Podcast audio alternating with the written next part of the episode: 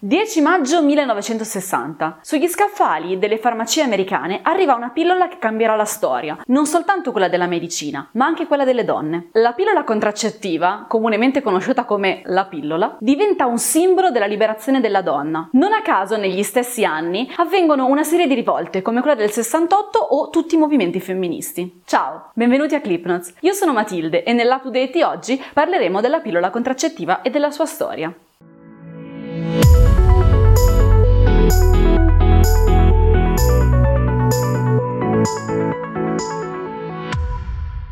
È vero, la pillola arriva nelle farmacie soltanto nel 1960, ma la sua storia parte molto molto prima. La protagonista della nostra storia si chiama Margaret Sanger. Nel 1913 lancia un mensile di otto pagine chiamato The Woman Rebel, in cui parla proprio di contraccezione. Nel 1916 scrive invece un pamphlet in cui parla di mestruazioni e sessualità alle adolescenti. Nello stesso anno apre a Brooklyn una clinica sulla pianificazione familiare delle nascite. Questa clinica diede fastidio a molte persone. Per questo motivo, dopo solo nove giorni dalla sua apertura, ricevette un raid dalla polizia e Margaret finì dietro le sbarre per un mese. Però, grazie a questa clinica e a tutto questo caos dovuto ai raid della polizia, nel 1918 la Corte d'Appello di New York autorizza i medici a prescrivere misure anticoncezionali. Margaret, che nella vita fa l'infermiera, non si ferma però. Durante gli anni 20 fonda una serie di associazioni, tra cui l'American Birth Control League. Durante questi anni stringe c'è un'amicizia fondamentale, quella con Catherine McCormick,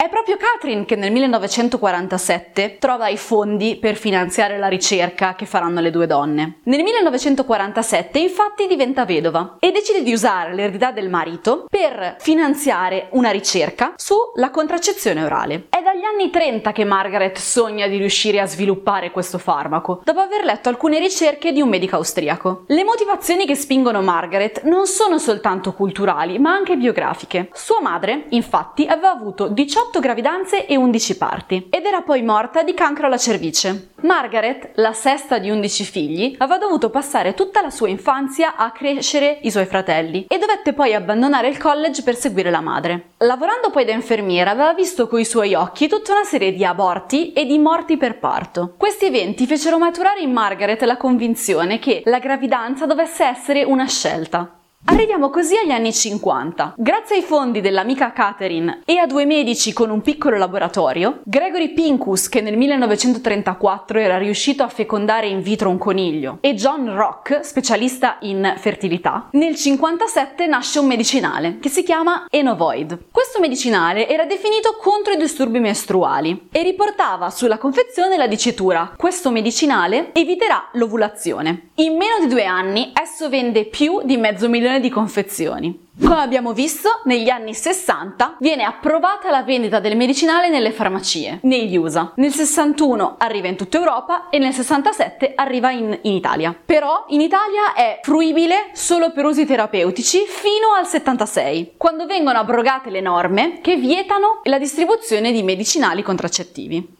Ma come funziona questa pillola? C'è da dire che negli anni la composizione chimica è andata, modi- è andata, modificandosi, quindi noi vedremo come funziona la pillola soltanto oggi. La pillola agisce per una combinazione di due ormoni, un estrogeno e un progestinico, anche se come vedremo dopo, in alcune pillole è presente soltanto il progestinico. L'assunzione quotidiana di questi due ormoni impedisce l'ovulazione. Negli anni sono stati sviluppati nuovi progestinici, si sono ridotti i, do- i dosaggi e per questo motivo sono anche ridotti gli effetti collaterali. Essenzialmente la pillola perché induce l'ipofisi, che si trova nel cervello, a non produrre più gli ormoni che andranno a sviluppare l'ovulazione. Esistono diversi tipi di pillola, classificabili in base al loro contenuto ormonale, cioè al dosaggio delle due sostanze. Le pillole che hanno come principio attivo una combinazione delle due sostanze sono dette COC, Combinated Oral Contraceptive. Quelle che invece hanno soltanto il progestinico sono dette POP, Progestin Only Pill. Nel caso delle pillole COC,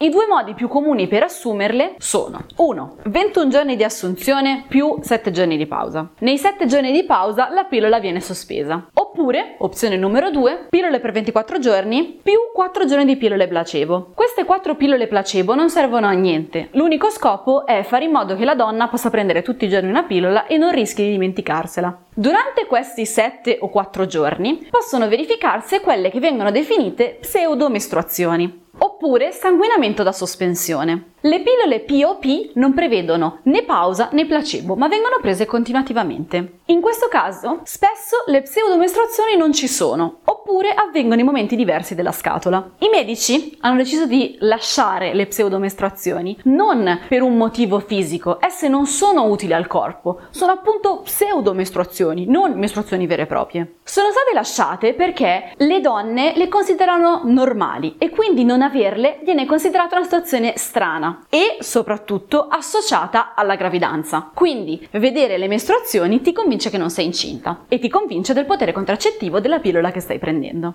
Vediamo ora alcuni miti da sfatare sulla pillola contraccettiva. 1. La pillola fa ingrassare. Come abbiamo visto, esistono diversi tipi di contraccettivi orali. Parlando col proprio ginecologo si può trovare la pillola migliore per noi, per fare in modo di non avere la retenzione idrica e quindi ingrassare. 2. La pillola non è adatta alle giovanissime. In realtà la pillola è spesso data alle ragazze per due motivi. Il primo è ridurre l'acne e il secondo è il fatto che le ragazzine sono più portate a stare male durante il ciclo e la pillola riduce questo malessere. 3. La pillola mi causa cattivo umore. In realtà si è visto che la pillola è utile per ridurre le oscillazioni d'umore presenti nel ciclo mestruale, soprattutto per ridurre la fase di malessere e di malumore precedente al ciclo. 4. A lungo andare la pillola rende meno fertili. Questo è falso e soprattutto una volta smesso di prendere la pillola si può restare incinta normalmente. Alcune persone credono che bisogna sospendere la pillola per 6 mesi prima di tornare ad essere fertili. Questo non è assolutamente vero. Da quando si smette di prendere la pillola si ricomincia subito ad essere fertili e la gravidanza è possibile. 5. Su questo ho già insistito. La menorrea, cioè la mancanza di mestruazioni, provocata dalla pillola è pericolosa. Ho ricevuto moltissime volte questa domanda da parte delle mie amiche e da parte delle persone che conosco. Non avere il ciclo per colpa della pillola fa male? Come abbiamo visto, la mestruazione dovuta alla pillola, anche nei casi in cui essa è presente, non è la mestruazione normale di una persona, è una pseudomestruazione. Quindi averla o non averla non cambia nulla. Anzi, si è visto che per le persone che hanno problemi di anemia o in generale mancanze di ferro, è utile non avere le mestruazioni, si sta anche meglio.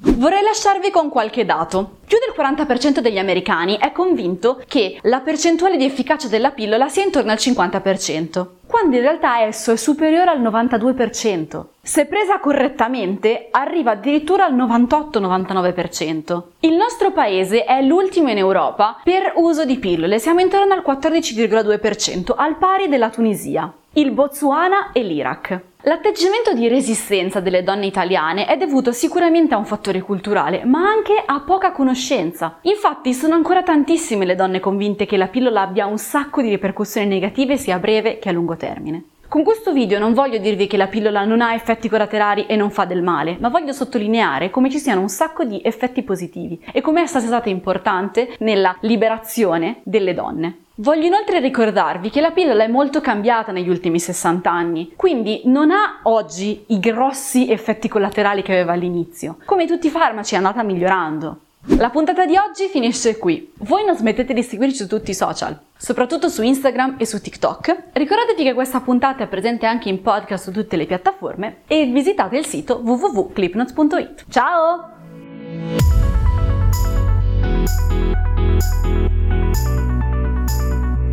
Thank you.